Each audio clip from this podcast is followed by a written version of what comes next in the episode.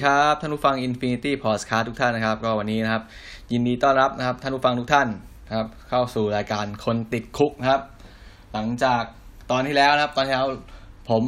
ออกนอกเรื่องไปนะออกนอกเรื่องไปผมพูดไปเรื่องเกี่ยวกับเอ่ออีลอนมัสนะครับอีลอนมัสกับการที่เขาปล่อยจรวดนะครับ ปล่อยจรวดชื่อ Falcon Heavy มั้งนะครับ แล้วก็เล่าถึงที่มานะครับที่มาของเขาแล้วก็ เกี่ยวกับโปรเจกต์ต่างๆ ที่เขากำลังทำนะครับ ใครสนใจนะครับ หรือว่าเป็นแฟนพันธ์แท้อีลอนมัสก์ก็ไปกลับไปย้อนฟังกันได้นะครับ ในคนติดคุกตอนอีลอนมัสก์นะครับ ก็สำหรับตอนนี้ครับก็กลับมาครับ กลับมาเข้าสู่เรื่องราวของเรากันต่อก็เป็นตอนนี้ก็เป็นเรื่องเกี่ยวกับเรื่องอาหารนะครับ กลับเข้ามาสู่เรื่องเกี่ยวกับวิทยาศาสตร์การอาหารอีกครั้งครับ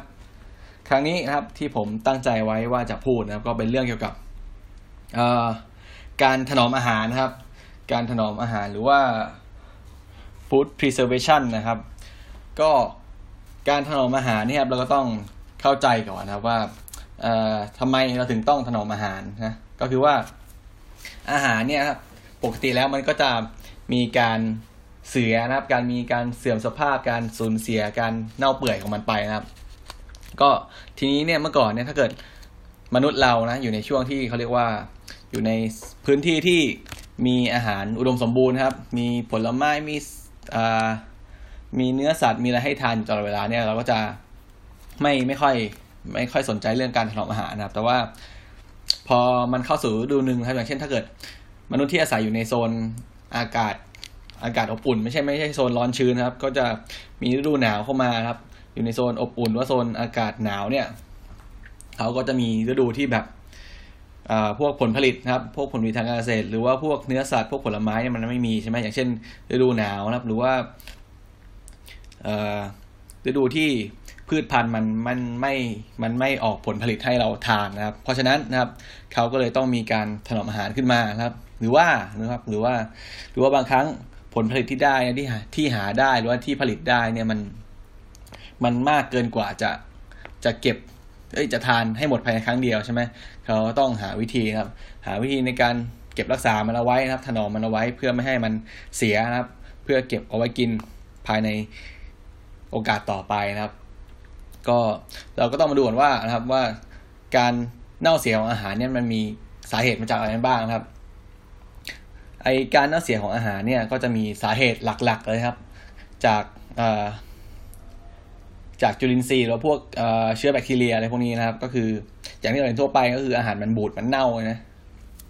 มันขึ้นลาอะไรพวกนี้ครับ มันก็คือเป็นการการเสียจากพวกจุลินทรีย์นะครับ ต่อมาก็จะเป็นการการเสียจากทางกายภาพนะครับกายภาพก็ส่วนมากเป็นการตกกระแทกนะครับ เป็นรอยมแมลงกัดมแมลงเฉาะอะไรพวกนี้ครับ หรือว่าเกิดจากการ ตกหล่นระหว่างการขนส่งนะครับ หรือว่าการบรรจุภัณฑ์อะไรพวกนี้นะครับ แล้วก็นะครับนอกจากทางกายภาพแล้วก็จะมีทางเคมีนะครับ ทางเคมีคืออะไร การ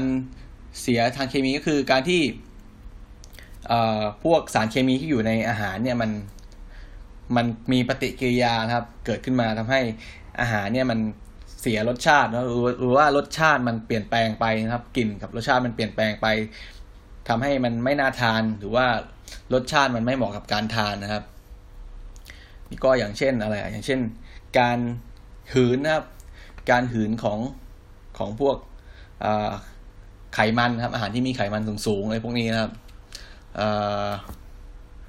แล้วก็นะครับ การเสียนะครับ การเสียที่เกิดจากเอนไซม์นะครับ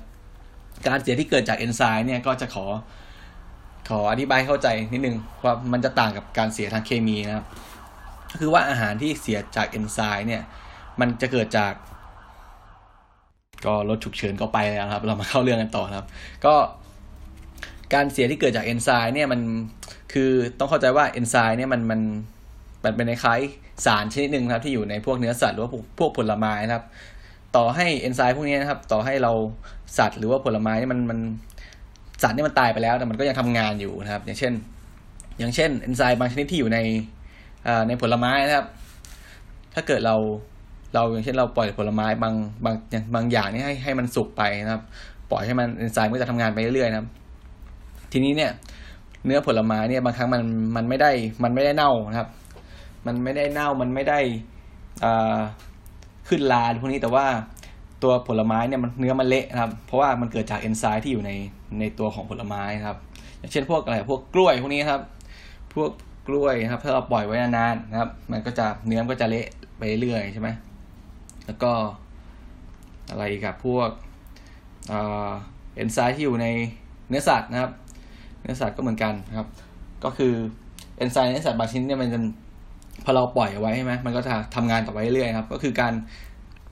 มันก็คือการเหมือนกับการบ่มเนื้อในรูปแบบหนึ่งครับ เหมือนกับคำว่าเนื้อไดเอทที่เราเคยได้ยินกันมาบ่อยๆนะครับ เนื้อไดเอทเนี่ยมันก็คือการปล่อยให้เนื้อครับเนื้อวัวเนี่ย เนื้อสัตว์เนี่ย อยู่ในภูมิอุณหภูมิที่เหมาะสมก็คือไม่ไม่สูงเกินไปจนทำให้จนทำให้จุลินทรีย์เติบโตได้ครับ แต่ว่าก็ไม่ใช่อยู่ในสภาวะแช่แข็งใช่ไหมก็จะปล่อยให้เนื้อตัวเนี้ยเอนไซม์ในเนื้อเนี่ยค่อยๆค่อยๆย่อยครับ ย่อยโปรตีนที่เป็นเขาเรียกว่ากล้ามเนื้อครับ กล้ามเนื้อที่มันเหนียวเนี่ยมันก็จะค่อยๆนุ่มลงนะครับ พวกนี้นะครับ ก็เดี๋ยวจะเอาไว้พูดนะครับไว้พูดในตอนตอนกับพวกเนื้อวัวนะครับ เนื้อวัวแล้วก็การไดเอทนะครับ ทีนี้นะครับ เพราะฉะนั้นนะครับวัตถุประสงค์ของการถนอมอาหารเนี่ยก็คือการป้องกันให้อาหารเนี่ยเกิดการเสียนะครับ เกิดการเน่าเสีย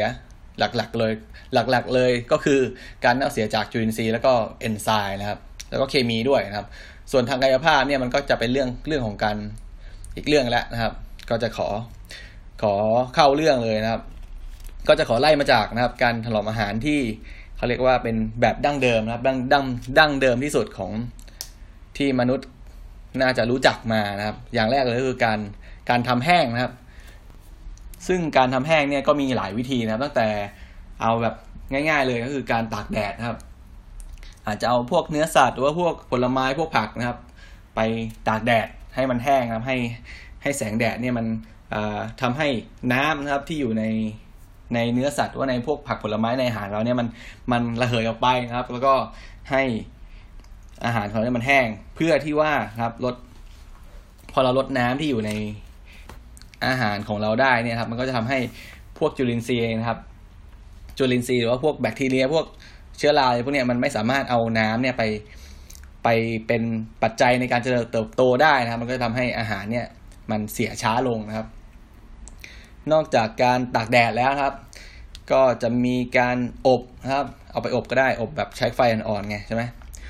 ก็คืออบใช้ไฟอ่อนๆหรือว่าจะอบปกติก็ได้นะว่าแต่แต่ว่าเป็นการอบให้มันแห้งไปเลยนะครับ อย่างเช่นเนื้อ เนื้ออบก็มีเนื้ออบแบบอบแข็งๆอะครับ ก็นอกจากนั้นนะครับ ก็มีการลมควันนะครับ การการลมควัน การลมควันนี่ก็ถือว่าเป็นการทำแห้งรูปแบบหนึ่งแต่ว่าเป็นการลมควันแบบ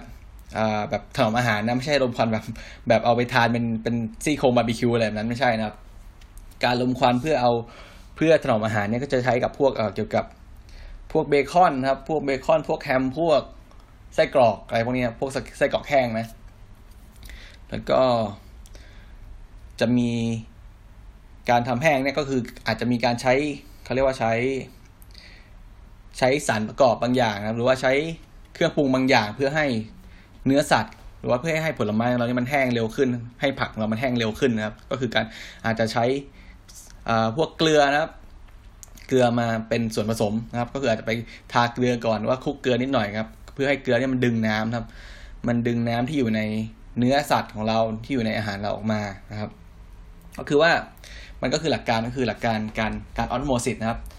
การออสโมซิสก็คือการแพร่ของสารนะครับ การแพร่ของสารที่มีความเข้มข้นน้อยกว่านะครับ ออกมาสู่ความเข้มข้นมากกว่านะครับ ก็คือ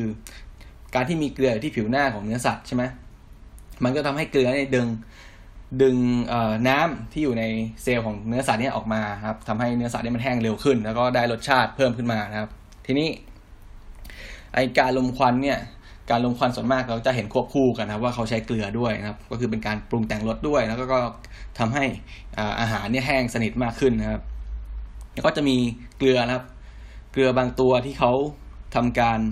ผสมเข้าไปในอาหารจำพวกไส้กรอกหรือว่าพวกแฮมพวกเบคอนเนี่ยเพื่อให้เพื่อให้ผลผลิตหรือว่าให้ให้ผลิตภัณฑ์ที่ได้เนี่ยสีมันสวยขึ้นนะครับ เพราะว่า สมมุติว่าเราทำเราทำอาหารที่จากเนื้อสัตว์หรือว่าเนื้อวัวใช่ไหมเวลาพวกเนื้อสัตว์หรือเนื้อวัวสุกเนี่ย จากสีแดงมันก็จะกลายเป็นสีน้ำตาลใช่ไหมสีน้ำตาลหรือว่าสีออกเอ่อน้ำตาลม่วงม่วงซีดๆอะไรพวกนี้มันก็จะไม่น่ากินใช่ไหมครับ ผู้ผลิตเขาก็จะใส่พวกไนเตรตหรือว่าไนไตรซึ่งเป็นเกลือชนิดหนึ่งครับ ใส่ผสมเข้าไปเป็นส่วนผสมครับก็ทีนี้เนี่ยพอพอพวกไนเตรตไนไตรเนี่ยมันมันแตกตัวนะครับ พอมันผสมกับเนื้อสัตว์แล้วโดนน้ำโดนอะไรมันก็จะแตกตัวนะครับ ไปรวมตัวกับนะครับ โปรตีนชนิดหนึ่งที่อยู่ในเนื้อสัตว์ก็คือไมโอโกลบินนะครับ ถ้าใครเคยเรียนชีววิทยาเบื้องต้นตอนมปลายมั้งนะครับไมโอโกลบินเนี่ยก็เป็นโปรตีนชนิดหนึ่งนะครับ ที่อยู่ในในเลือดเรานะครับ ในเนื้อเยื่อกล้ามเนื้อของเราแล้วของพวกสัตว์นะครับ ซึ่งพอไมโอโกลบินเนี่ยจับเข้ากับ ออกซิเจนนะครับ มันก็จะมีสีแดงสดนะครับ แล้วก็ทำหน้าที่ช่วยลำเลียงออกซิเจน ไปยังเนื้อเยื่อนะครับ แล้วก็นะครับการที่ผู้ผลิตเขาใส่ไนเตรตกับไนไตรต์เข้ามาเนี่ย เพราะว่าพอไอ้พวกเนี้ยมันมันแตกตัวนะครับ สารพวกนี้มันแตกตัวไปใช่ไหม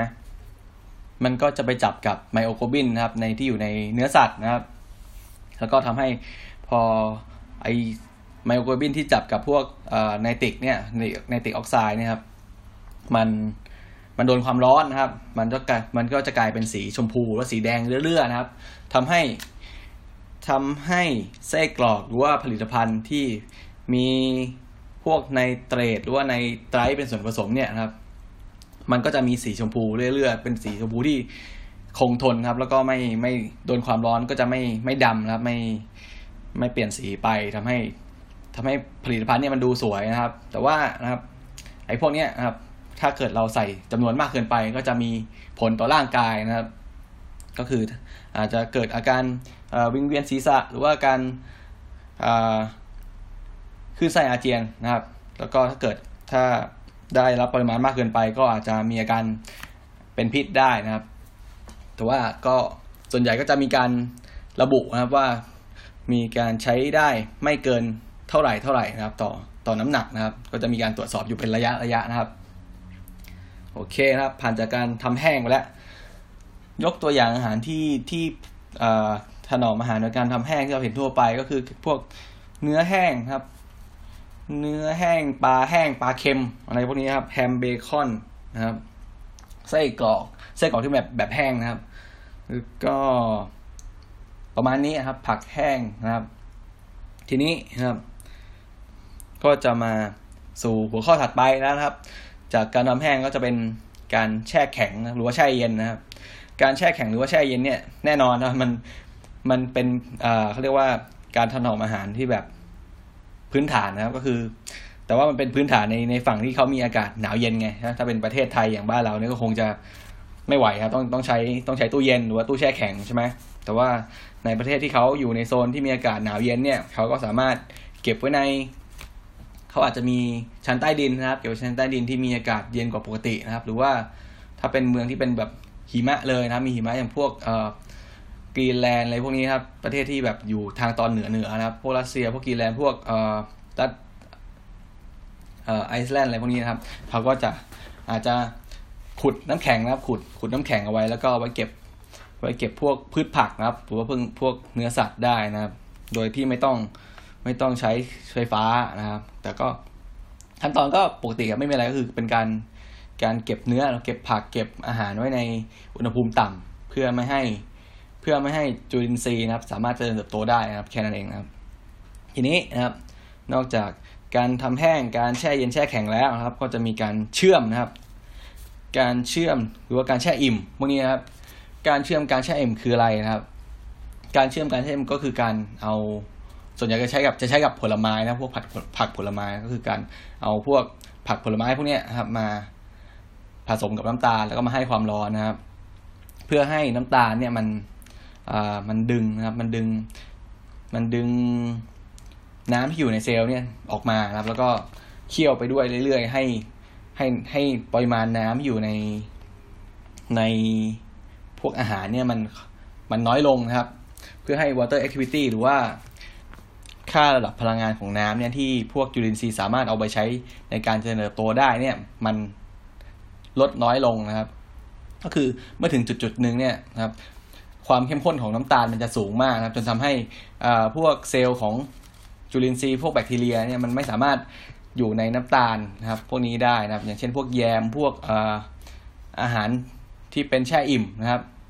ถ้ายกตัวอย่างเลยก็คืออย่างเช่นน้ำผึ้งนะครับ น้ำผึ้งเนี่ยก็จะมี ปริมาณน้ำตาลสูงมากนะครับ มีค่า water activity ต่ำนะครับ แล้วก็พวกแยมนะครับ พวกแยมพวกน้ำตาลทรายพวกนี้นะครับ ก็คืออาหารพวกนี้ยิ่งยิ่งถ้าเป็นอาหารอาหารเหลวนะครับ ถ้าเป็นของเหลวที่มีปริมาณน้ำตาลสูงอย่างเช่นน้ำผึ้งนะครับ ถ้าเกิดมีจุลินทรีย์เนี่ยมันตกลงไปนะครับ หรือว่ามันเกิดการปนเปื้อนขึ้นมานะครับ พวกจุลินทรีย์พวกนี้ก็จะไม่สามารถ เติบโตนะครับ ในน้ำผึ้งได้นะเพราะว่าในน้ำผึ้งเนี่ยมันมีความเข้มข้นของน้ำตาลสูงใช่ไหมมันก็จะเหมือนกับการใช้เกลือนะครับ การใช้เกลือในการทำแห้งอาหารนะครับ เพราะฉะนั้นพอพอพวกจุลินทรีย์เนี่ยมันมันอยู่ในอยู่ในในน้ำผึ้งใช่ไหม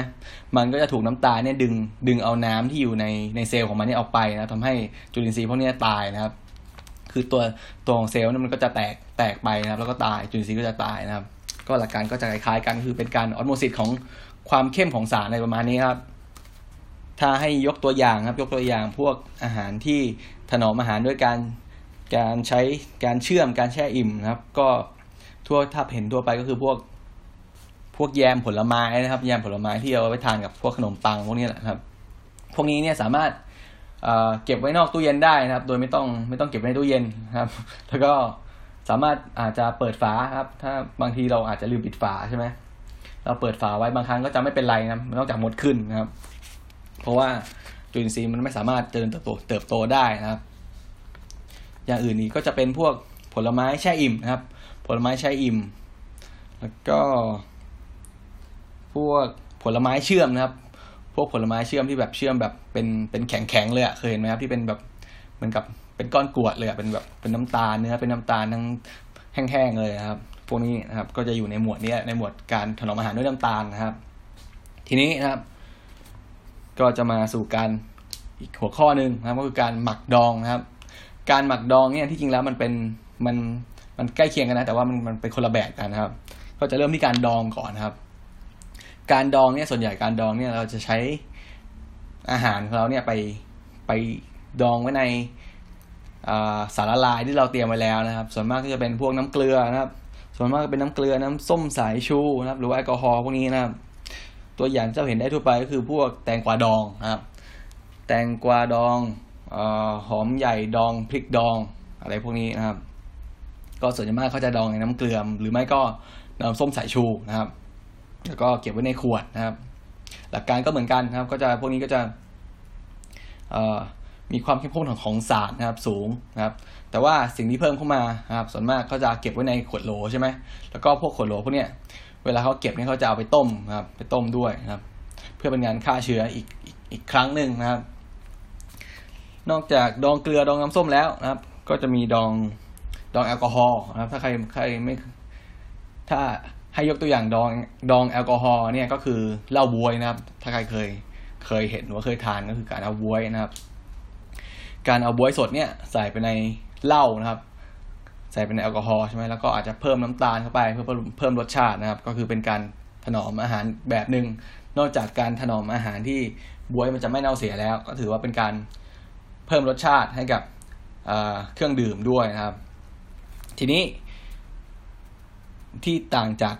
การดองคือการหมักนะครับ การดองเนี่ยอย่างที่พูดไปก็คือเราเตรียมเราเตรียมพวกสารละลายที่มีรสชาติไปแล้วพวกเกลือพวก พวกเกลือหรือว่าพวกรสเปรี้ยวอย่างเส้นน้ำส้มไปแล้วนะก็คือพวกนี้ก็จะมีความเป็นกรดสูงใช่ไหมทำให้ทำให้จุลินทรีย์นี่ไม่สามารถเติบโตได้นะครับ แต่ว่าทีนี้การหมักเนี่ยก็จะต่างกันนะครับ การหมักเนี่ยก็จะอาศัยการเจริญเติบโตของจุลินทรีย์บางชนิดนะครับ เพื่อให้เพื่อให้อาหารเนี่ยเกิดภาวะเป็นกรดขึ้นมานะครับทำให้จุลินทรีย์ชนิดอื่นๆนี่ไม่สามารถเจริญเติบโตได้ ก็จะเหลือแต่จุลินทรีย์ ที่ที่ดีนะครับ เรียกว่าจุลินทรีย์ที่ที่ดีแล้วกันนะครับ อย่างเช่นพวกเอ่อแลคโตบาซิลัสอะไรพวกนี้นะครับ ส่วนมากที่เราเห็นการการหมักเนี่ยที่จะเห็นเห็นกันทั่วไปก็คือการหมักอ่าซาวเคล้านะครับซาวเคล้าการหมักกิมจินะครับซาวเคล้าคืออะไรซาวเคล้าก็คือเป็นเป็นผักเป็นกระหล่ำดองครับกระหล่ำปลีดองนะครับ วิธีทำก็เอากระหล่ำปลีใช่กระหล่ำปลีเขียวๆนี่แหละมาหั่นหั่นหั่นเป็นเส้นๆนะครับ หั่นหั่นหั่นแล้วก็ไปขยำกับเกลือครับ ขยำกับเกลือแล้วก็เอาน้ำมันออกหน่อยนึงย่าให้มันมันย่าให้มันมันแฉะมากนะครับ แล้วก็เอาไปหมักเอาไว้นะครับ อาจจะใส่ขวดโหลหรือว่าใส่ภาชนะปิดฝาให้ไม่ชิด แล้วก็ปล่อยทิ้งไว้สักหนึ่งอาทิตย์นะครับ แต่ว่าถ้าเป็นประเทศไทยเนี่ยเมืองไทยก็สามสี่วันก็อาจจะได้กินนะก็จะได้เป็นเป็นกะหล่ำปลีดองนะครับ มีรสชาติเปรี้ยวๆนะครับ เปรี้ยวๆเค็มๆ ไว้ทานกับพวกขาหมูเยอรมัน ขาหมูทอดพวกนี้นะครับ เอาไว้ตัดเลี่ยนนะครับ ก็ ออ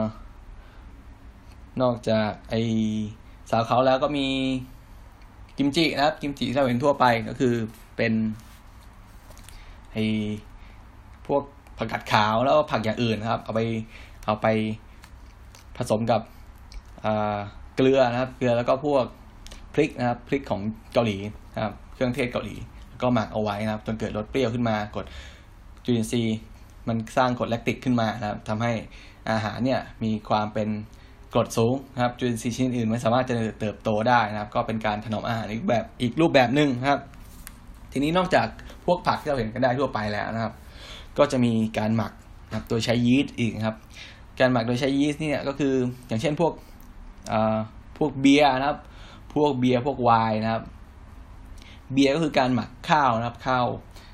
ข้าวมอข้าวบาเล่นะครับ โดยใช้ยีสต์นะครับ ก็คือ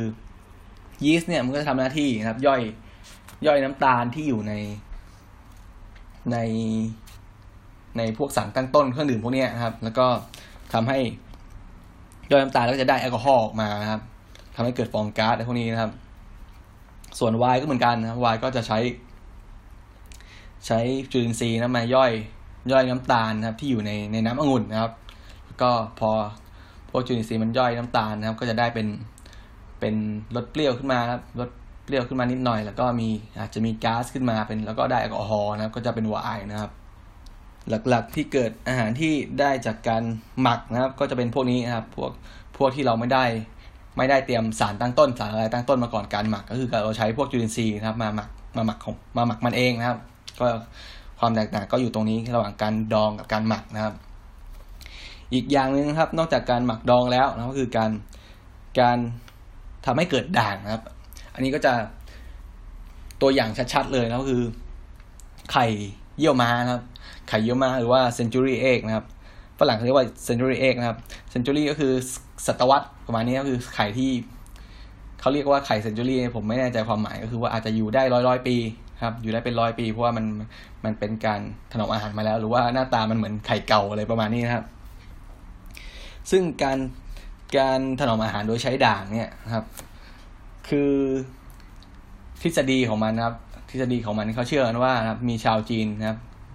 มีชาวจีนอยู่เขาเขาบังเอิญนะครับเขาบังเอิญ ไปเจอไข่นะครับ ไข่ ไปเจอไข่เนี่ยตกอยู่ในบ่อบ่อปูนขาวนะครับ ในบ่อปูนขาว ซึ่งปูนขาวเนี่ยมันก็คือด่างนะครับ ด่างชนิดหนึ่งนะครับ มีมีความเป็นกรดด่างนะครับ สูงก็คือความเป็นด่างนั่นเองนะครับ ทีนี้เนี่ย พอไข่มันตกลงไปอยู่ในในบ่อบ่อบ่อปูนขาวใช่ไหมด่างเนี่ยมันก็จะเข้าไปนะครับทำให้ทำให้โปรตีนที่ที่อยู่ในในไข่ไก่เนี่ยไข่ไก่ไข่ไข่ไก่ไข่เป็ดเนี่ยมันเปลี่ยนรูปไปนะมันเสียสภาพไปนะครับ มันก็ทำให้ไข่ขาวเนี่ยมันแข็งตัวขึ้นมานะครับแล้วก็เปลี่ยนสี จากไข่ขาวที่เป็นวุ้นๆใช่ไหมไข่ขาวที่เป็นวุ้นๆเหลวๆเนี่ย มันก็จะเริ่มแข็งขึ้นนะครับ แข็งขึ้นแล้วก็เปลี่ยนสีเป็นสีน้ำตาล น้ำตาลดำนะครับ แล้วก็แข็งขึ้นเป็นเป็นเจลขึ้นมานะครับ แล้วก็ส่วนไข่แดงเนี่ยก็จะเริ่มแข็งตัวขึ้นนะครับ แล้วก็มีสีดำนะครับ ส่วนใหญ่ก็อาหารที่ถนอมอาหารโดยการทำด่างเนี่ยก็จะมีมีน้อยมากนะครับที่ผมเจอก็มีแค่ไข่เยี่ยวม้านี่แหละนะครับ โอเค นอกจากการหมักดองนะครับ การเชื่อม การแช่เย็น การทำแห้งแล้วครับ ก็จะมีการการทำเป็นวุ้นนะ การทำวุ้น การทำวุ้นเนี่ยบ้านเราอาจจะไม่ไม่ค่อยเจอเท่าไหร่นะครับ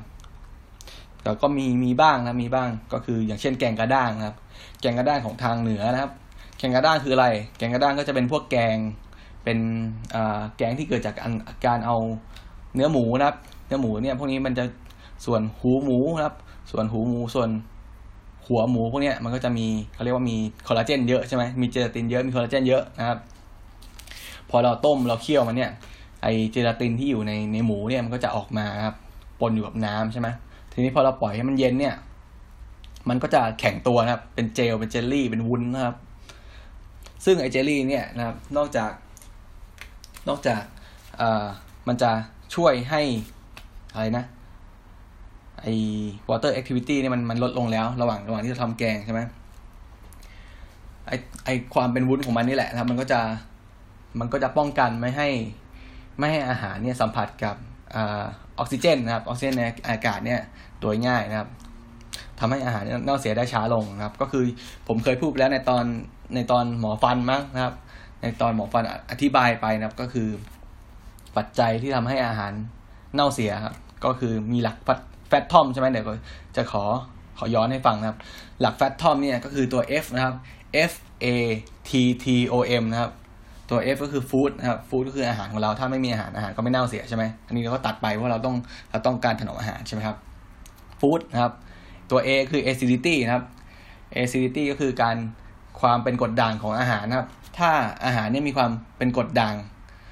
สูงหรือว่าต่ำเกินไปเนี่ย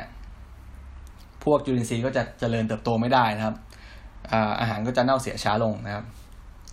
ตัว T T ก็คือเทมนะครับเทมเทมก็คือการอุณหภูมิ temperature นะครับ เทมก็เหมือนการถ้าเราเอาอาหารไปผ่านความร้อนนะครับ จุลินทรีย์ส่วนหนึ่งที่มันปนเปื้อนกับอาหารมันตั้งแต่แรกมันก็จะตายไปนะครับทำให้อาหารเนี่ยเน่าเสียช้าลงนะครับ ตัว T ตัวหนึ่งก็คือ time นะครับ time time ก็คือเวลานะครับ อันนี้ก็พอเรา อันนี้ก็ไม่เกี่ยวในการถนอมอาหารว่าไม่เกี่ยวในการถนอมอาหารใช่ไหมเพราะว่าเราต้องการจะถนอมอาหารนี่แหละมันไม่มันไม่มีปัจจัยในการเกี่ยวเวลาแล้วนะครับ ตัวโอนะครับ ตัวโอก็คือออกซิเจนนะครับออกซิเจนก็เหมือนกันคืออกซิเจนก็เป็นปัจจัยนะครับ เป็นปัจจัยที่จุลินทรีย์นะครับ ต้องการพวกแบคทีเรียเนี่ยหรือว่าพวกเชื้อราพวกจุลินทรีย์ต้องการ เป็นปัจจัยในการเจริญเติบโตของมันนะครับคือว่าถ้ามันไม่มีออกซิเจนเนี่ยมันก็จะอยู่ไม่ได้นะครับ ก็คืออันนี้ เป็นออกซิเจนบางเป็นจุลินทรีย์บางตัวนะไม่ไม่ได้ไม่ได้เป็นจุลินทรีย์ทั่วไปนะบางจุลินทรีย์บางตัวนี้ก็อาจจะไม่ต้องการออกซิเจนในการขยายตัวก็ได้นะในการแพร่พันธุ์ก็ได้นะครับเพราะฉะนั้นการตัดออกซิเจนออกไปนะครับ ก็คือการทำให้แกงเนี่ยมันเป็นวุ้นใช่ไหมมันก็จะสัมผัสอากาศได้น้อยลงนะครับ ก็จะทำให้อาหารเนี่ยเสียได้ช้าลงด้วยนะครับ แล้วก็ตัว M นะครับ ตัว M ก็คือ moisture นะครับ moisture หรือว่าความชื้นที่อยู่ในอาหารนะครับ พูดง่ายๆคือที่พูดแล้วคือเป็น water activity ครับคือถ้าอาหารมันยิ่งแห้งมากเนี่ยนะครับ แห้งมากหรือว่าไม่จำเป็นต้องแห้งก็ได้ครับ แห้งมากหรือปริมาณน้ำที่อยู่ในอาหารเนี่ยมันน้อยนะครับ มันก็จะทำให้อาหารตัวนั้นเน่าเสียได้ยากนะเพราะว่าจุลินทรีย์เนี่ยมันไม่สามารถดึงน้ำที่อยู่ในอาหารเนี่ยมาใช้เจริญเติบโตได้นะครับ อย่างเช่นสมมติว่าเราเห็นว่าน้ำน้ำผึ้งเนี่ยมันเหลวๆใช่ไหมมันน่าจะมีน้ำเยอะนะครับ แต่ว่าทำไมทำไมจุลินทรีย์มันถึงเติบโตไม่ได้นะครับ ก็อย่างที่บอกเพราะว่ามันมีน้ำเป็นส่วนผสมอยู่ก็จริง แต่ว่าจุลินทรีย์จุลินทรีย์เนี่ยมันไม่สามารถดึงไปใช้ได้นะเพราะว่าเพราะว่าความเข้มข้นของน้ำตาลที่อยู่ในในน้ำผึ้งเนี่ยมันสูงมันสูงมากนะครับ จนทำให้เซลล์ของจุลินทรีย์นี่มันมันมันตายไปเวลามันเจอน้ำผึ้งนะครับสัมพันธ์กับน้ำผึ้งหรือว่าน้ำเชื่อมอะไรพวกนี้นะครับ ทำให้น้ำผึ้งหรือว่าน้ำเชื่อมเนี่ยเราสามารถเก็บไว้ได้นานโดยที่มันไม่เน่าเสียนะครับ โอเคนะครับ ทีนี้ยกตัวอย่างการทำวุ้นนะครับ การทำอาหารให้เป็นวุ้น ก็ถือจะถือเป็นการถนอมอาหารรูปแบบหนึ่งแต่ก็จะไม่ค่อยเจอเท่าไหร่นะครับ นอกจากแกงกระด้างของทางภาคเหนือแล้วนะครับ ก็จะมีปาเต้นะครับ ปาเต้เนี่ย ปาเต้ก็คือส่วนมากก็จะทำเป็นเป็นของเย็นครับ เป็นพวกตับบด เป็นพวกเนื้อสัตว์บดอะไรพวกนี้นะครับ แล้วก็จะเคลือบผิวหน้าด้วย ด้วยไขมันหรือว่าพวกเจลาตินพวกนี้นะครับ อาจจะเป็นเจลาตินจากเนื้อสัตว์ของมันเองนะครับ หรือว่าเป็นเป็นไอ้นี่ก็ได้เป็นอะไรนะเป็น เป็นไขมันก็ได้นะครับ ปิดเอาไว้ไม่ให้ไม่ให้เคลือบเอาไว้นะครับ ไม่ให้ตัวอาหารของเราเนี่ยโดน โดนออกซิเจนได้โดยง่ายนะครับ ก็จะทำให้อาหารเนี่ยมันสามารถอยู่ได้นานขึ้น เก็บได้นานขึ้นนะครับ ที่ผมเคยหาข้อมูลแล้วเจอนะ ที่น่าสนใจคือมี jelly eel นะครับ jelly eel คืออะไร jelly eel ก็คือเจลลี่นะครับเจลลี่แล้วก็มี eel ก็คือปลาไหลนะครับปลาไหล เป็นอาหารที่ค่อนข้าง เป็นเขาเรียกว่าเป็นอะไรไม่เป็นอาหารท้องถิ่นนะครับ ของอยู่อยู่โซนหนึ่งของทาง ทางอังกฤษนะครับ ผมไม่แน่ใจว่าเมืองอะไรนะครับพิธีทำก็เนี่ยเขาจะเอาปลาไหลนะครับ เอาปลาไหลมาหั่นเป็นชิ้นๆใช่ไหมมาปรุงรสครับ มาปรุงรสมาต้มมาต้มในเครื่องเทศนะครับปรุงรสแล้วก็ ซึ่งในตัวปลาไหลเนี่ยมันก็จะมีมีเจลาตินสูงนะครับ มีเจลาตินสูงมีพวกวุ้นวุ้นพวกนี้สูงครับพอต้มออกไป พอต้มไปใช่ไหมเจลาตินที่อยู่ในในปลาไหลเนี่ยในเนื้อปลาไหลเนี่ยมันก็จะไหล มันจะมันก็จะออกมารวมกับน้ำแกงนะ น้ำซุปอะไรพวกเนี้ยพอทิ้งไว้เย็นมันก็จะเป็นวุ้นๆใช่ไหมอาหารพวกนี้เขาจะเสิร์ฟเย็นนะครับ ก็เสิร์ฟทั้งวุ้นๆตรงนั้นแหละครับ แล้วก็ทานกันนะครับเป็นเครื่องมีแล้วก็มีเครื่องเคียงอย่างอื่น พวกมันฝรั่งอะไรพวกนี้นะครับ โอเคนะครับ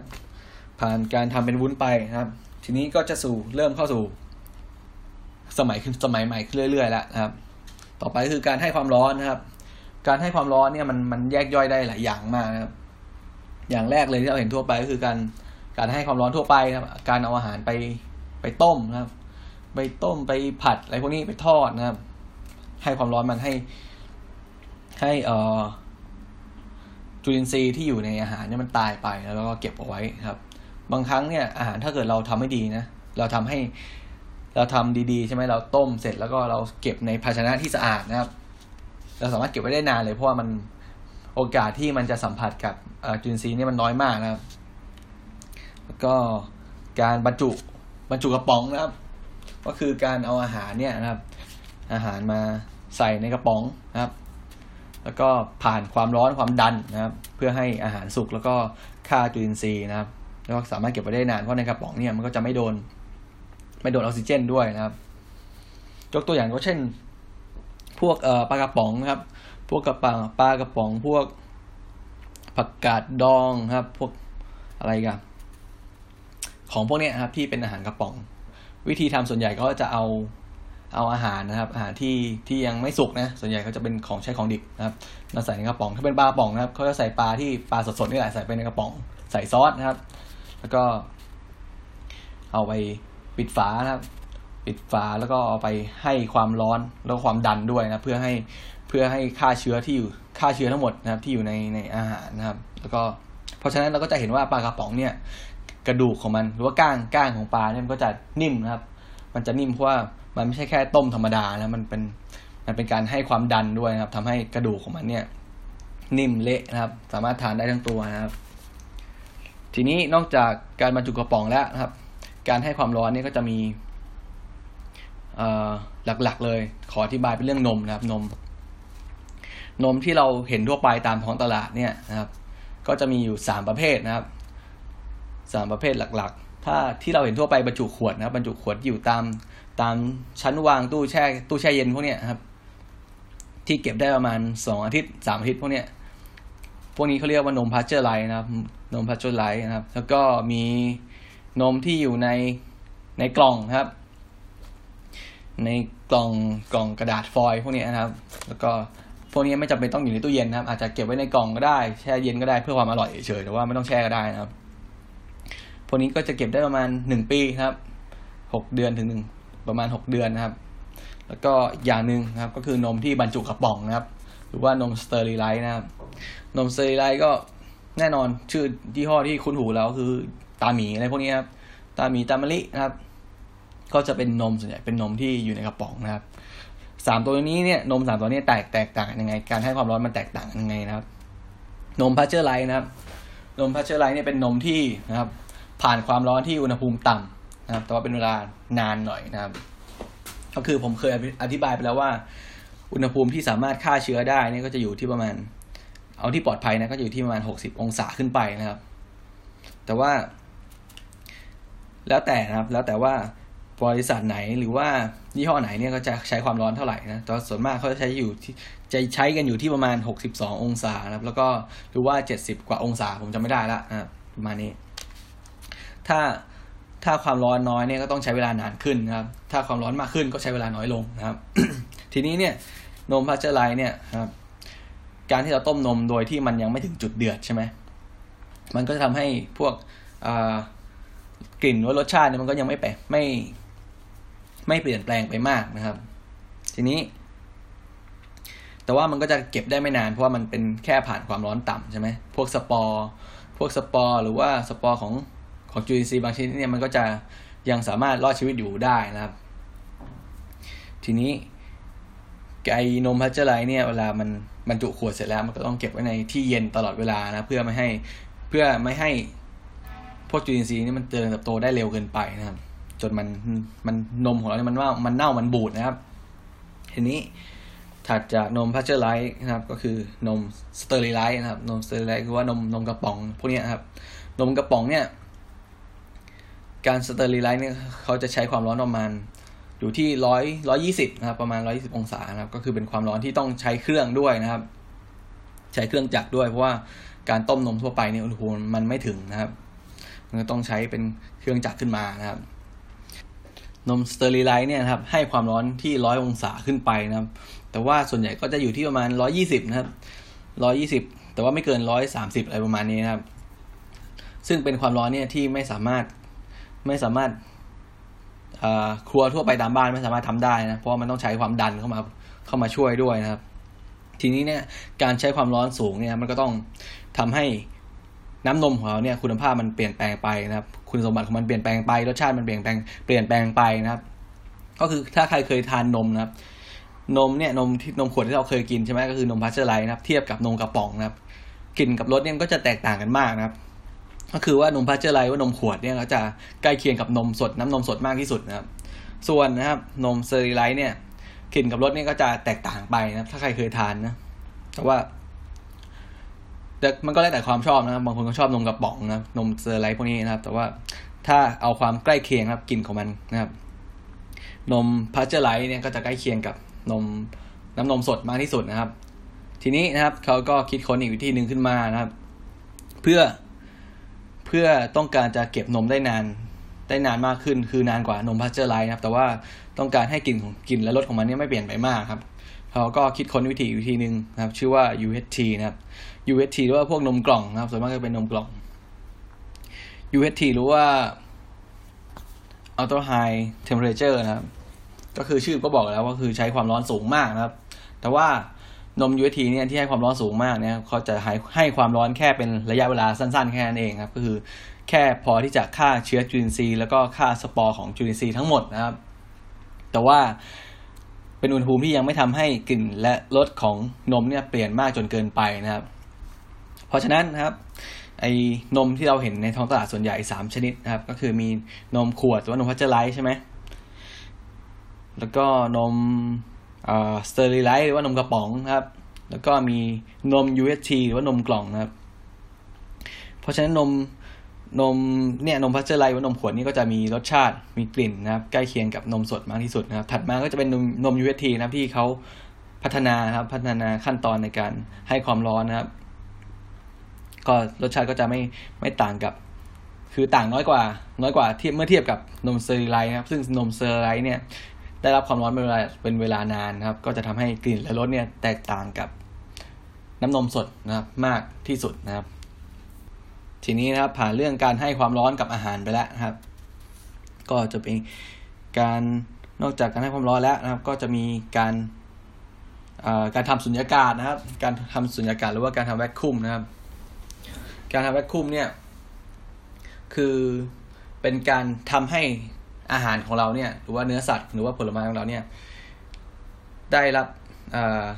ออกซิเจนนะครับโดนกับสัมผัสกับออกซิเจนน้อยที่สุดนะครับ เพื่อให้หลีกเลี่ยงการออกซิเดชันนะครับของสารเคมีที่อยู่ในเนื้อสัตว์เองนะครับแล้วแล้วก็เป็นการป้องกันให้จุลินทรีย์ที่อยู่ในอาหารพวกนี้สามารถเอาออกซิเจนไปใช้ในการเจริญเติบโตได้นะครับ ส่วนใหญ่ที่เราเห็นทั่วไปก็คือการ พ็คสุญญากาศนะครับชันการเอาใส่ถุงพลาสติกนะครับส่งถุงพลาสติกแล้วก็ใช้เครื่องเครื่องดูดสุญญากาศใช่ไหมทำให้ทำให้อาหารของเราเนี่ยอยู่ภายใต้สภาวะสุญญากาศนะครับ ซึ่งผมขอบอกเลยว่าไอเนี่ยไอการทำสุญญากาศเนี่ยเป็นการเก็บรักษานะครับ การเก็บรักษาไอพวกอาหารของเราเนี่ยได้ดีมากนะครับ คือว่าเป็นการที่แบบคือเป็นการลงทุนที่แบบคุ้มค่านะ ถ้าผมให้ผมพูดนะครับ คือถ้าคุณจะ ทำร้านอาหารนะหรือว่าทำธุรกิจอะไรสักอย่างที่เกี่ยวเกี่ยวกับอาหารนะครับ การแวคคุมหรือการทำสุญญากาศเนี่ยจะช่วยลดต้นทุนคุณได้เยอะมากเลยนะครับ เพราะว่าถ้าคุณลองเทียบดูนะครับว่าการเอาเนี่ยการเอาเนื้อสัตว์ธรรมดาเก็บไว้นะครับ เก็บไว้ในอาจจะถุงพลาสติกก็ได้ถุงพลาสติกเหมือนกันนะครับ ถุงนึงไม่ได้ไม่ได้แพ็คแบบแวคคุมนะครับ ถุงนึงคือแพ็คแวคคุมปกตินะครับ แล้วก็เก็บเทียบกัน การเน่าเสียของมันของของ ไอถุงที่ทำการแวคคุมเนี่ยสามารถอยู่ได้นานมากนะครับ นานกว่าอาหารที่เราไม่ได้เก็บแบบแวคคุมเนี่ยแบบเห็นได้ชัดนะครับ เพราะฉะนั้นบอกเลยนะว่าสมมติว่าถ้าเกิดคิดจะทำลงทุนอะไรสักอย่างเกี่ยวกับอาหารนะครับไอเครื่องแวคคุมเนี่ยเป็นปัจจัยแรก ๆ เลยที่คุณควรจะมองนะครับ ควรจะซื้อเอาไว้นะครับ ราะว่าเมื่อเราหารเฉลี่ยต้นทุนแล้วเนี่ยต้นทุนต่อชิ้นในการทำแวคคุมเนี่ยมันต่ำมากนะครับ แล้วก็มันสามารถลดการเน่าเสียของอาหารเนี่ยได้ดีนะครับ ยิ่งเป็นอาหารที่เราทำเสร็จใหม่ๆนะเพิ่งผ่านความร้อนมายังยังไม่สัมผัสกับอากาศมากยังไม่สัมผัสกับจุลินทรีย์มากนะครับ แล้วก็เรามาเรามาเก็บแวคคุมนะครับ อาหารพวกนี้ก็จะมาสามารถอยู่ได้นานมากในตู้เย็นนะครับ โดยที่ไม่เน่าเสียนะครับเพราะฉะนั้นนะครับการแวคคุมนะครับหรือว่าการเก็บด้วยสุญญากาศเนี่ยก็ถือว่าเป็น การถนอมอาหารอีกรูปแบบหนึ่งนะครับ ที่สามารถเก็บอาหารได้แบบค่อนข้างเห็นผลนะครับ ทีนี้ก็จะมาเข้าสู่วิธีถนอมอาหารวิธีสุดท้ายที่เราจะมาพูดคุยกันในวันนี้นะครับ คือมันอาจจะมีนอกเหนือจากนี้อีกเยอะแยะนะครับ แต่ว่ามันมันเป็นเชิงเชิงวิทยาศาสตร์เชิงเทคโนโลยีมากเกินไปเช่นการอะไรนะการการฉายรังสีอะไรพวกนี้นะครับผมก็จะไม่ไม่ไม่พูดถึงนะครับ ทีนี้ครับการถนอมอาหารที่เราจะพูดถึงเป็น อย่างสุดท้ายของวันนี้นะครับก็คือ ชื่อว่า hurdle technology นะครับ hurdle technology คืออะไรนะครับคำว่า hurdle ก็คือการก็คือแปลตรงคืออุปสรรคนะครับ ก็คือเป็นการถนอมอาหารโดยการเพิ่มอุปสรรคนะครับ เพิ่มอุปสรรคให้กับจุลินทรีย์นะครับโดยวิธีต่างๆนะครับ เพื่อไม่ให้จุลินทรีย์เนี่ยสามารถเข้าสู่อาหารเนี่ยได้โดยง่ายนะครับ คือถ้าสมมติว่าเราเรา เราทำแห้งอาหารใช่ไหมเราเอาอาหารมาทำแห้งเนี่ย แค่อาหารทำแห้งเนี่ยจุลินทรีย์มันก็จะเติบโตยากอยู่แล้วใช่ไหมครับ ทีนี้การเทคโนโลยีไอเฮอร์โดเทคโนโลยีเนี่ยก็คือ การเพิ่มอุปสรรคของจุลินทรีย์เนี่ยเข้าไปอีกนะครับ ไม่ให้มันสามารถเติบโตได้โดยง่ายครับ คือนอกจากจะทำแห้งแล้วนะครับ เราก็อาจจะเอาไปแวคคุมอีกชั้นหนึ่งนะครับ ก็คือตัดตัดปัจจัยในการเติบโตมันอีกสองอย่างเลยครับ ก็คือนอกจากจะ ให้มีความชื้นต่ำแล้วนะครับ แล้วก็ไปแวคคุมด้วยครับคือ นอกจากจะไม่มีน้ำให้มันเอาไปใช้เติบโตแล้ว แล้วก็จะแวคคุมเพื่อไม่ให้มันมีออกซิเจนด้วยนะครับ ยกตัวอย่างนะครับ ยกตัวอย่างการทำ hurdle เทคโนโลยีที่เราเห็นทั่วไปก็คือเป็นพวกอาหารอาหารสำเร็จรูปใช่ไหมอาหารสำเร็จรูปที่เขาขายกันอยู่ในแบบตามตามซูเปอร์ซูเปอร์มาร์เก็ตนะครับที่เป็นที่เป็นซองซองฟอยล์อะครับซอง ซองอลูมิเนียมฟอยล์แล้วก็เป็น vacuum สุญญากาศนะครับ ยกตัวอย่างเป็นอะไรดีเป็น เป็นไก่แล้วกันนะครับ เป็นเป็นไก่ทอดกระเทียมอะไรพวกนี้นะครับ เป็นไก่ทอดกระเทียมยี่ห้อหนึ่งวางขายอยู่บนชั้นวางในซูเปอร์มาร์เก็ตนะครับ ซึ่งไอไก่ทอดกระเทียมยี่ห้อนี้นะครับ มันก็จะผ่านไอ hurdle technology นะครับ ก็คือการเพิ่มอุปสรรคนะครับ เพื่อไม่ให้จุลินทรีย์เนี่ยสามารถเจริญเติบโตในอาหารของเราเนี่ยได้โดยง่ายครับ อย่างแรกเลยไก่เราเอามาใช่ไหมเราไปทำอาหารเสร็จแล้วนะครับ ก็คือเป็นการคุกกิ้งโดยการให้ความร้อนใช่ไหมจุลินทรีย์ที่อยู่ในในในอาหารในในไก่ทอดกระเทียมของเราเนี่ยมันก็จะตายไปนะครับ ตายไปส่วนหนึ่งหรือว่าตายไปเกือบหมดนะครับ ทีนี้พอเราเราเอาไก่เนี่ยเสร็จแล้วนะครับ แล้วก็ไปแพ็คไว้ในใส่ไว้ในถุงถุงอลูมิเนียมฟอยล์นะครับ แล้วก็อาจจะใส่พวกสารกันบูดเข้าไปอีกนะครับ เพราะว่าสารกันบูดผมก็ไม่ได้พูดถึงนะเพราะว่ามันไม่ใช่วิธีทางการทางธรรมชาติสักเท่าไหร่นะครับ ใส่สารกันบูดนะครับ แล้วก็ เอาทำเอาถุงเนี่ยไปทำการแวคคุมอีกทีหนึ่งนะครับ นอกจาก เพราะฉะนั้นนะครับไอไก่ทอดกระเทียมเนี่ยนอกจากมันจะได้อ่าให้ความร้อนในการไอ้นี่แล้วในการฆ่าเชื้อโรคแล้วนะครับเราก็ยังไปแวคคุมแวคคุมอีกชั้นหนึ่งนะครับ แล้วก็หลังจากแวคคุมเสร็จนะครับ แล้วก็จะไอไอถุงอลูมิเนียมฟอยล์ที่มีไก่ทอดกระเทียมอยู่เนี่ย ไปแคนนิ่งนะครับ แคนนิ่งไกลๆหรือว่าการการบรรจุกระป๋องโดยไกลๆแต่ว่าเปลี่ยนจากกระป๋องเป็น เป็นซองอลูมิเนียมฟอยล์แทนนะครับ ก็คือเอาซองอลูมิเนียมฟอยล์แล้วเนี่ย ไปทำการพาสเจอร์ไรส์นะครับ ก็คือไปไปสเตอริไลส์ไปฆ่าเชื้อแล้วแต่นะครับ แล้วแต่บริษัทอาจจะไปต้มต้มในในหม้อความดันอะไรพวกนี้ครับ ก็จะทำให้อ่า จุลินทรีย์ที่อยู่ข้างในเนี่ยในในเนื้อไก่เนี่ยหายไปหมดเลยครับ ก็คือแทบจะเป็นศูนย์นะครับ เพราะฉะนั้นไอไก่ทอดกระเทียมซองนี้เนี่ยก็สามารถเก็บไว้ได้นานมากนะครับ อาจจะส่วนใหญ่เนี่ยพวกอาหารทั่วไปครับ อาหารในปัจจุบันเนี่ยเขาก็เลยนิยมใช้คำว่า best before นะ best before ก็คือควรควรบริโภคก่อนวันที่นะครับ คือบางครั้งเนี่ยมันมันไม่ได้มีมันไม่ได้มีวันหมดอายุนะครับ คือเมื่อก่อนเนี่ย เราอาจจะถนัด ใช้คำว่า expire นะครับ expire หรือว่าวันหมดอายุนะครับ แต่ว่าเอาจริงแล้วอาหารปัจจุบันนี้มันมันแทบจะไม่มีวันหมดอายุแล้วครับหลายหลายอย่างนะครับเขาก็เลยใช้คำว่า best before หรือว่าควรบริโภคก่อนวันที่เท่านี้เท่านี้ไปนะครับ ก็คือบางทีเนี่ย เก็บไว้นานเนี่ยมันมันไม่มันไม่ได้เน่าเสียหรอกแต่ว่าตัวตัวรสชาติมันอาจจะเปลี่ยนแปลงไปบ้างนะครับนอกอาจจะมาจากปฏิกิริยาเคมีของบรรจุภัณฑ์นะครับ หรือว่า เอนไซม์บางชนิดที่อยู่ที่ยังหลงเหลืออยู่ในอาหารนะครับทำให้ทำให้สัมทำให้เท็กเจอร์ว่าทำให้สัมผัสของอาหารเนี่ยมันเปลี่ยนแปลงไปนะครับ โอเคนะครับ ก็สำหรับวันนี้นะครับ คนติดคุกนะครับ แล้วก็พูดไปนะครับ เกี่ยวกับเรื่องของอการถนอมอาหารนะครับ การถนอมอาหารก็ไล่มาตั้งแต่วิธีแบบโบราณโบราณดั้งเดิมเลยก็คือการทำแห้งนะครับ การทำแห้งคือการตากแดดการอบนะครับ การใช้เกลือมาช่วยเพื่อให้ขับน้ำมาได้ได้ได้เร็วขึ้นนะครับ การลมควันในพวกนี้นะครับอ๋อผมลืมโทไอเบคอนที่เราเห็นอยู่ในทุกวันเนี่ยผมขอแทรกไว้ตรงนี้นะครับ เบคอนที่เราเห็นอยู่ในทุกวันเนี่ยครับ ส่วนมากครับส่วนมากที่เราเห็นอยู่ในขายเป็นแพ็คๆตามตามซูเปอร์มาร์เก็ตนะครับ มันเป็นเบคอนที่ไม่ใช่แบบใช้วิธีการการรมควันแล้วนะครับเพราะว่าถ้าเป็นเบคอนที่ ใช้วิธีการรมควันเนี่ยแบบแบบดั้งเดิมเนี่ยมันจะใช้เวลาใช้เวลานานแล้วก็ราคาก็จะค่อนข้างสูงนิดนึงนะครับ ส่วนมากเลยนะครับที่ขายกันอยู่ในตลาดเนี่ยนะครับยี่ห้อแบบที่เราทานทั่วไปเนี่ยเขาจะใช้วิธีการ การเรียกง่ายว่าการดองครับ แต่แต่ไม่ใช่ดองนะเป็นเป็นการหมักเกลือนะครับ ก็คือพวกนี้ก็ใช้น้ำเกลือนะครับ เป็นน้ำเกลือที่ผสมผสมมาแล้วนะครับ ผสมรสชาติแล้วมีอาจจะมีเกลือมีน้ำตาลมีเครื่องเทศกินมีกลิ่นอะไรพวกนี้แล้วก็ ที่สำคัญเลยก็จะมีกลิ่นของอกลิ่นลมควันครับหรือว่าพวกสโมกลิควิดพวกนี้นะครับเข้ามาผสม แล้วก็ทำการฉีดนะครับ เป็นฉีดฉีดฉีดลงไปในในพวกเนื้อสัตว์นะครับพวกถ้าเป็นเบคอนก็เป็นหมูสามชั้นใช่ไหมถ้าเป็นแฮมก็ฉีดลงไปในในขาหมูอะไรพวกนี้ครับ แล้วก็พอฉีดเสร็จปุ๊บ ก็จะเอาพวกเบคอนพวกนี้แหละเบคอนสดพวกนี้ไปสไลด์เป็นแผ่นๆแล้วบรรจุพันนะครับ โอเคนะครับ ผมก็แทรกไว้ตรงนี้ก่อนก่อนจบนะครับ นอกจากการทำแห้งนะครับการลมควันตากแดดแล้ว มีการแช่เย็นแช่แข็งใช่ไหมแล้วก็การเชื่อมครับการแช่อิ่มหรือว่าการทำแยมนะครับ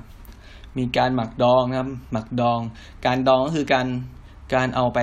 ดองไว้ในสารละลายที่เราเตรียมไว้แล้วนะครับ ส่วนการหมักเนี่ยแล้วก็คือ การเอาอาหารเนี่ยไปหมักนะครับ จากตั้งต้นจากจุลินทรีย์ใหม่นะครับ ไม่ไม่ไม่ไม่ได้ใช้สารอาหาร ไม่ได้ใช้สารละลายที่เราเตรียมไว้นะครับ แล้วก็